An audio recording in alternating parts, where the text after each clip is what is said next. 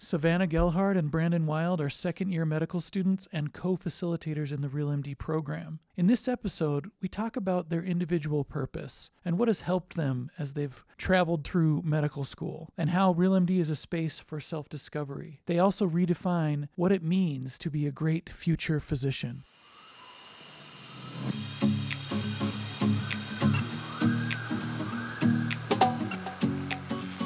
All right, Savannah and Brandon, I'm so glad you could be here today to talk. We're going to talk about Real MD. We're going to talk about a bunch of stuff, but great to have you. And I guess to start off, we'll start with you, Savannah. Maybe you could just give a little intro about yourself and what led you to medicine. Okay. So, um, my name is Savannah Gelhard. I'm an MS2. Um, and what really led me to medicine, I guess I was pretty integrated into it my whole life. My uh, father had MS, and I really followed him through his journey um, as he was really implemented into the medical field through his diagnosis of MS when I was nine months old. And through that, I was just involved in his medical care um, most of my life, really. Um, and as I went to high school and college, I really started to kind of get integrated into the science field as well as um, medicine in general. I volunteered at primary children's. It was just a wonderful experience. And as I just started to shadow and be integrated more and more into the field, I just I couldn't see anything else for me. Like it was definitely the path that I needed to pursue and I loved every minute of it. Thanks for sharing. Yes, finding your path. Brandon. Um, yeah, my name's Brandon Wilds. I'm also an MS2 alongside Savannah. And what brought me into medicine was actually narrative medicine. Um, some serendipitous things happened towards the end of college, and I took a philosophy course. And my professor recommended just because it came out, When Breath Becomes Air. Um, and that was the only book that I'd ever picked up and finished in a day because I was just so captivated by it. And that just kind of sent me down um, a bunch of other rabbit holes. So that's when I got interested and applied to medical school, and happy to be here now. It's just interesting how different paths lead um, down this road and how people find a connection to it. Um, putting you on the spot, what is your current purpose statement? I understand it evolves, but where is it right now? To give a little context, um, my family has this quote that um, we have kind of clung on to. Um, and it's life isn't about waiting for the storm to pass, it's about learning to dance in the rain. And I hold on to that really closely to my heart in terms of my purpose in medicine, in that I want to be a physician who helps all of my patients learn how to dance in the rain. I want to be the person who has an impact on them in a positive manner, um, and that I do my very best to help them find the resources that they need in order to get through one of the most vulnerable and scariest parts of their lives. Mm-hmm. And Brandon. I'll just preface by saying that I think my mission statement changes nearly daily. But right now, I've been realizing that there's so much uncertainty in medicine. It often accompanies patients with their illnesses, and sometimes they're going through the hardest times of their life uh, with their illnesses. Um, we all know different shades of that. Right now, would be I went into medicine to help patients navigate uncertainty within their illnesses. Yeah, I appreciate that. Um, how have your reasons for being in medical school? I know why you came. How have your reasons for continuing here changed, if at all? Coming into medicine, want to help people live in the best ways possible, help them pursue their values, enable that in every which way when they're being held back by any type of disability or illness. And now, in terms of specialty choice, um, I'm leaning a little bit towards oncology because oftentimes they're face to face with death. And I like this idea of helping people die and inadvertently helping them live. And I know that can be maybe more suited to geriatrics um, or palliative care or anything like that. But whether we like it or not, cancer is inextricably linked um, with that type of idea. So I think that's how it's changed a bit. And it's given me a new perspective on what death means and how to approach it. I think for me, I've had a pretty good shift in perspective just based off of experiences and things that we've learned in curriculum, but also just like hands on experiences and clinical. I, when I was an undergrad, I, I would shadow and I would go to a clinic and oh, it was the most exciting thing. Like, I was just so excited to be there and talk to patients. And it was just like, this is amazing. This is where I'm going to be. I'm going to be in the clinic and I'm going to talk to patients all day. And then I did SEED, which is a surgical exploration program.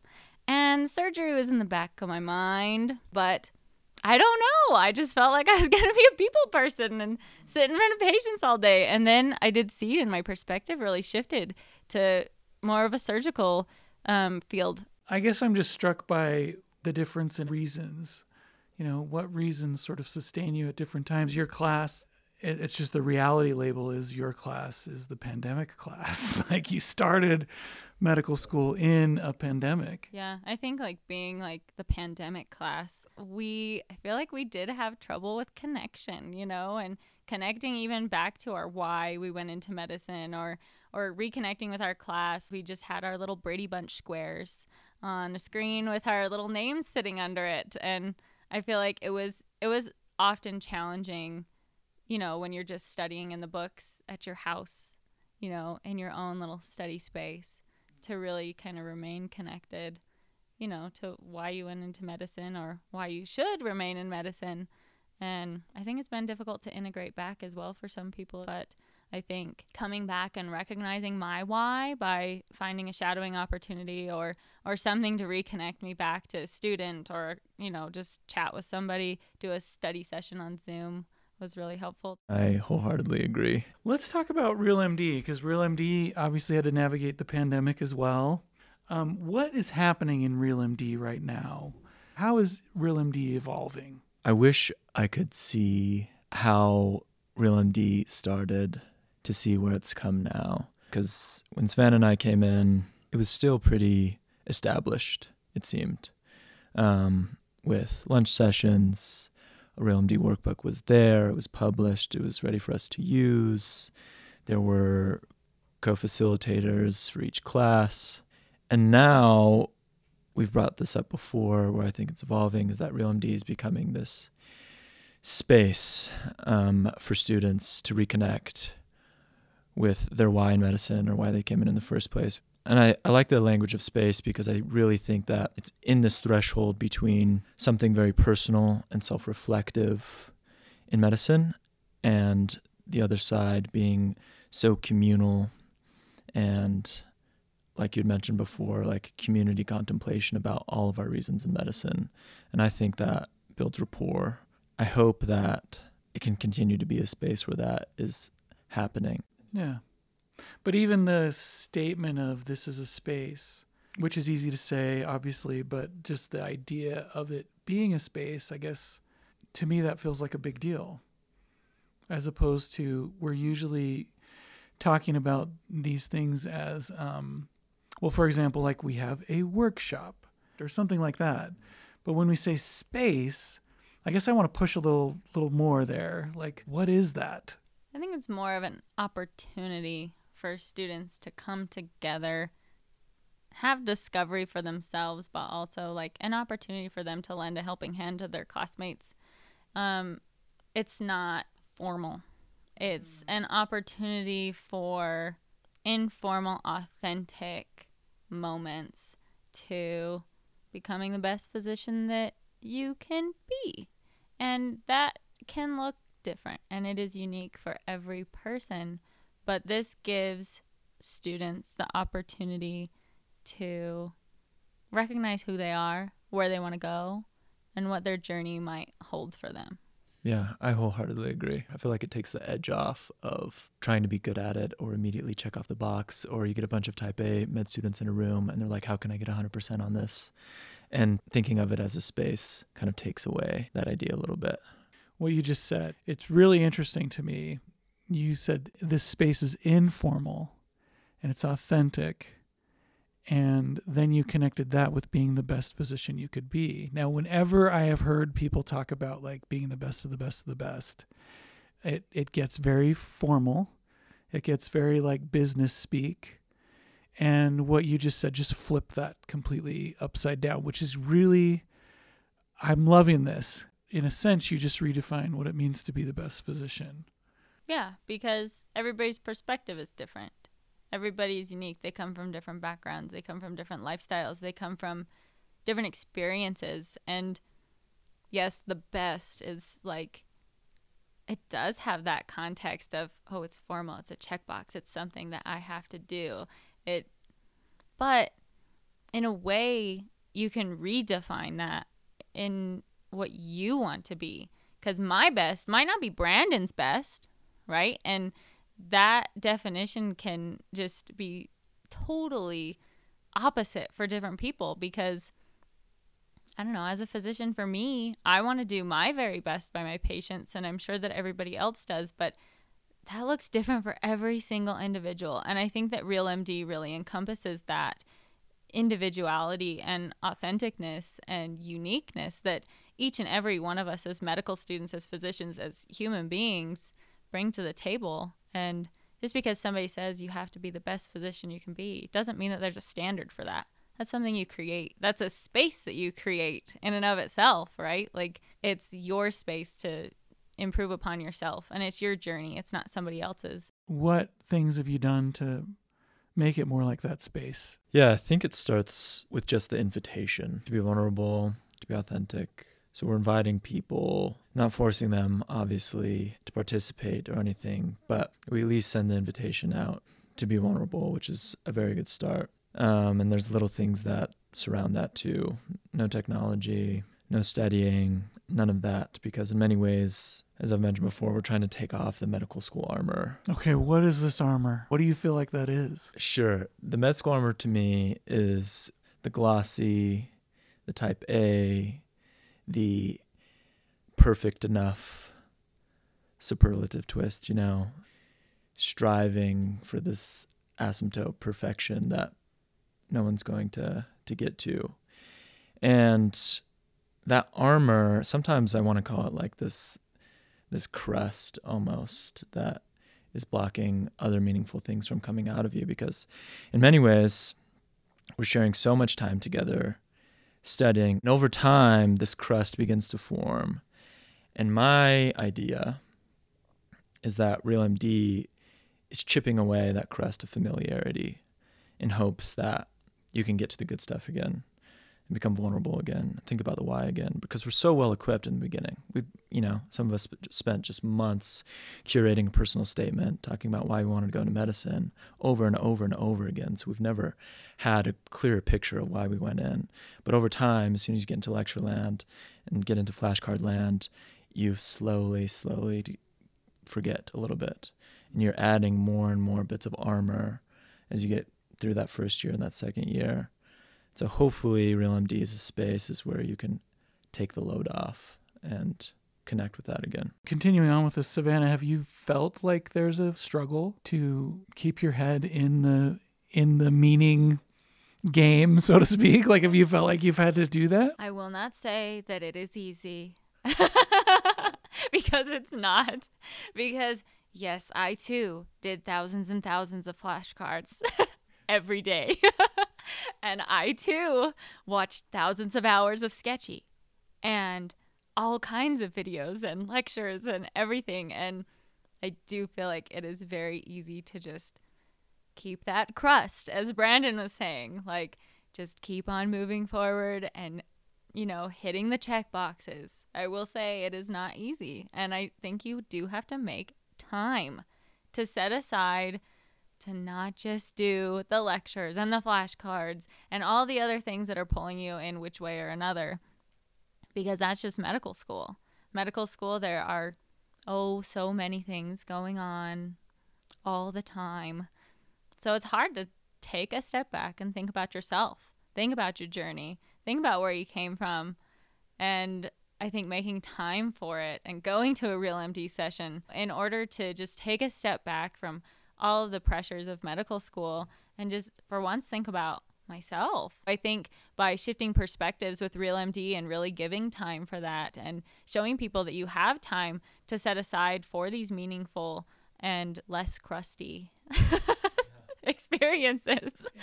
it, it, it's almost like there's a myth of um, control. Like if I if I do more flashcards, if I do almost like a the checklist thing, if I if I continue to check these boxes and I that's me taking control.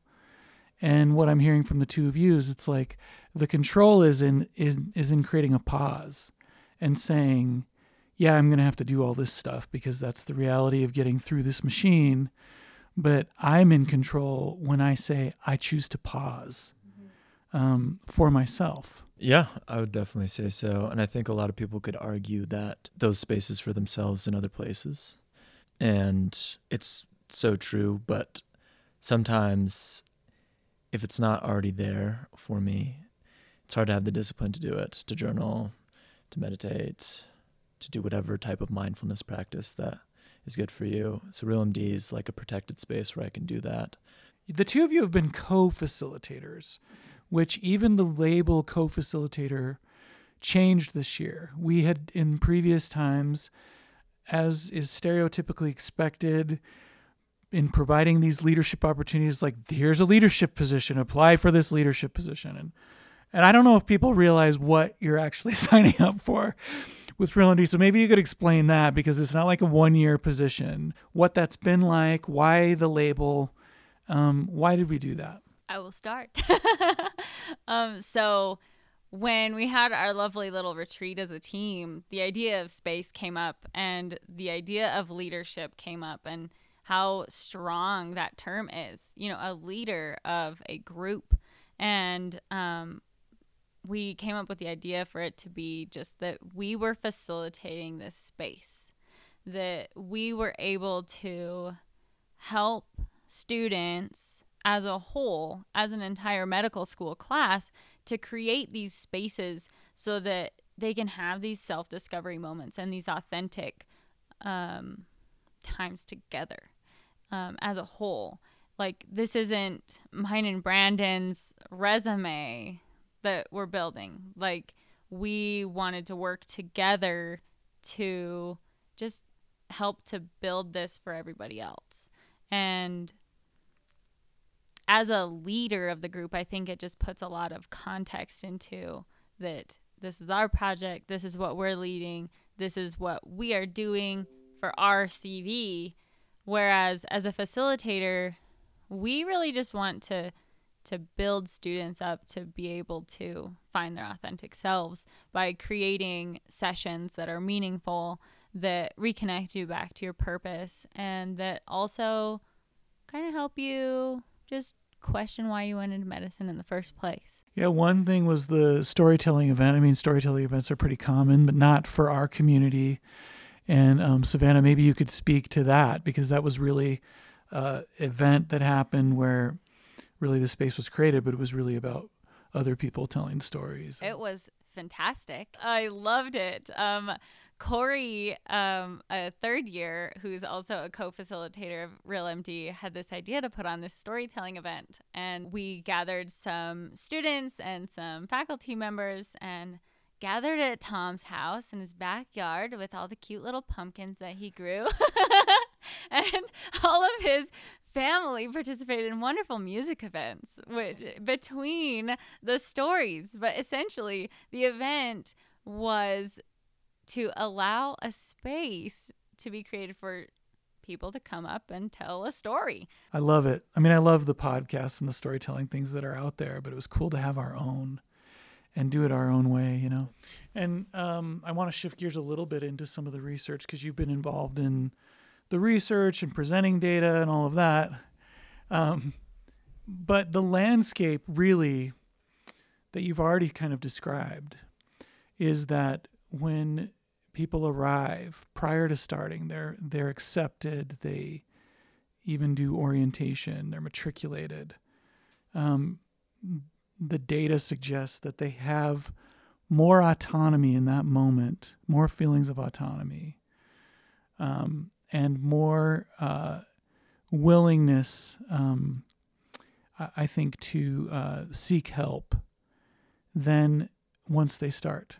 Then we, we get into the other words the autonomy loss, Students experience the headlines would be students experiencing autonomy loss, students uh, avoiding help, and um, you know, and going through that process without those two things. So I guess I, I, th- I think because you've been so involved. I mean, um, these two for the, our listeners have been very involved in um, sort of pre- figuring out how to present um, this data. We're about to start gathering more data. Um, I guess what are your thoughts about that, and how has that um, kind of informed your understanding of what medical students are dealing with, not just here but everywhere? I think like Brandon and I have presented three times now, so we've been we've been given these wonderful opportunities to present Real MD and this research, and um, you know, it's it's really eye opening to present a present Real MD, which we're very familiar with, and we have it implemented in our medical school, and we participate in it, and then to see that other programs don't have a way to help students with like burnout, with failure, with common concepts that medical students face every day, with imposter syndrome, with you know all of these challenges that medical school students face as they're trying to check their boxes and get ready for residency applications and and things like that. And i think that by presenting real md and recognizing that the research is there and that students who participate in the program have this greater sense of purpose and of community and of who they want to be and where they want to go in life it's pretty incredible to see the power that this program has on students if you just take one hour out of your day twice a month. You know, like it seems like it's such a small commitment, but you know, being a medical student, experiencing everything that all of us medical students experience, wow, an hour does seem like a big commitment, right? But really, it's so small, you know, to empower yourself, to influence yourself, and to really like design your own pathway. So I think really like presenting this this research has been really powerful in in the way that I recognize that it doesn't take that much time to really be able to have a better sense of yourself as you're pursuing this amazing, incredible, and very difficult journey into medicine. I didn't even think that something like Real MD could exist in a medical curriculum. I thought it was too anti science almost or anti medical school. Because uh, that's what happens often, right? When you try to instigate a little bit of art into the false dichotomy of the art and science of medicine, science just swallows the art whole. And it's it shouldn't be the case.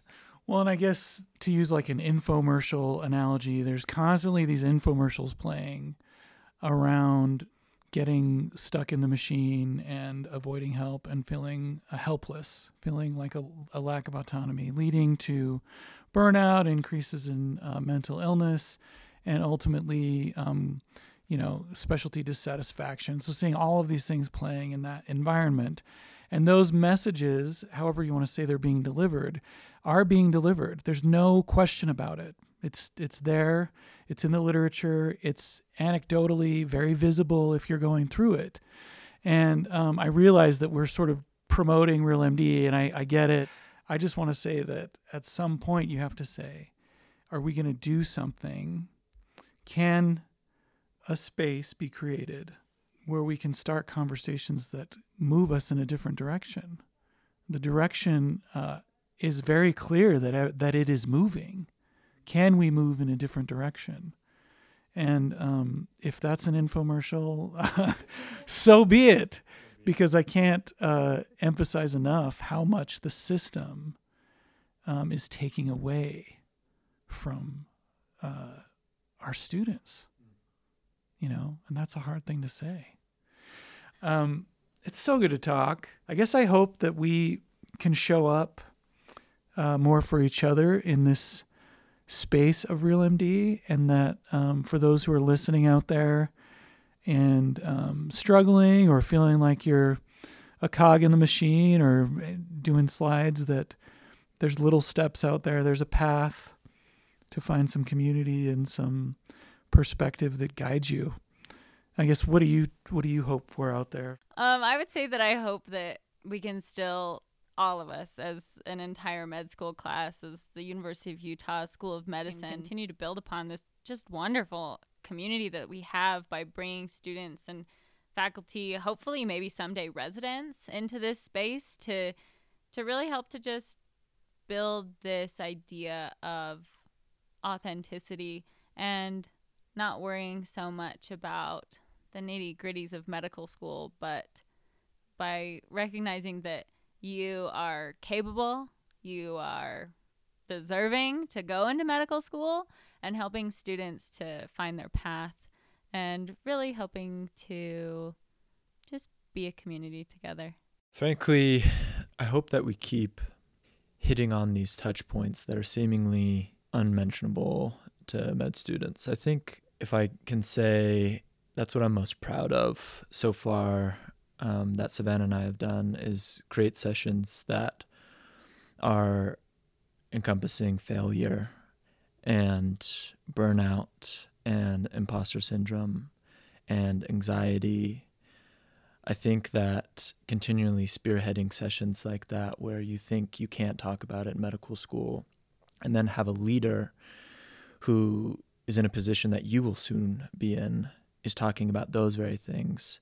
And not just from a student's perspective but from their perspective as well and saying that there's still things that they still deal with. And i think that is just so refreshing to hear um, as a student. And it's one of the best antidotes to all the things we're just met, that i just mentioned the best antidote to imposter syndrome and anxiety and uh, bad days and everything in between